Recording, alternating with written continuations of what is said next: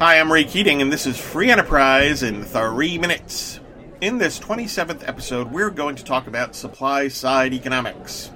Now, I count myself as a supply side economist, but the term supply side economics, since it came on the scene in the 1970s, has really been ill defined, often for political reasons. So let's try to get at least some of the basics straight.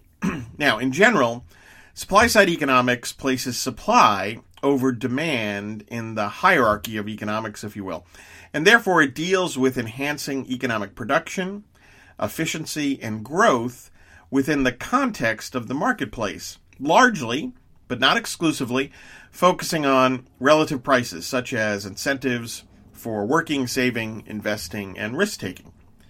Supply side economics largely is built on five tenets. Number one, incentives matter. Individuals naturally respond to incentives. For example, the relative prices or costs of consumption versus investment, risk avoidance versus risk taking, and so on. Number two, markets work. The free market provides clear incentives through price and profit signals for allocating resources to their most efficient and beneficial uses. So while supply side economics emphasizes production, it is production within the context of the free market. In order to be of value, production must meet or create a demand. After all, the endpoint of the entire economic process is consumption. Number three, supply, supply comes before demand in the economic process. Uh, two key points here. A, in the marketplace, one must supply a marketable good or service before one can legitimately demand or consume. As the 19th century supply side economist Jean Baptiste Say noted, products are always bought ultimately with products. One must supply something in order to be able to exchange to meet one's own needs and desires. B. Supply creates demand. For example, no general demand existed for televisions, home computers, or most other products or services until someone invented and improved upon such products.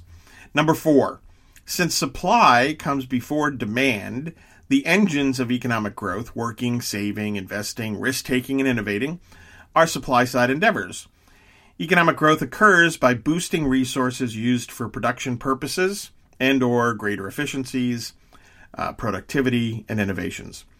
Number five, the entrepreneur, not the government, drives the economy by being the source of innovation, of new and improved goods and services, of new businesses, and quite frankly, of entirely new industries.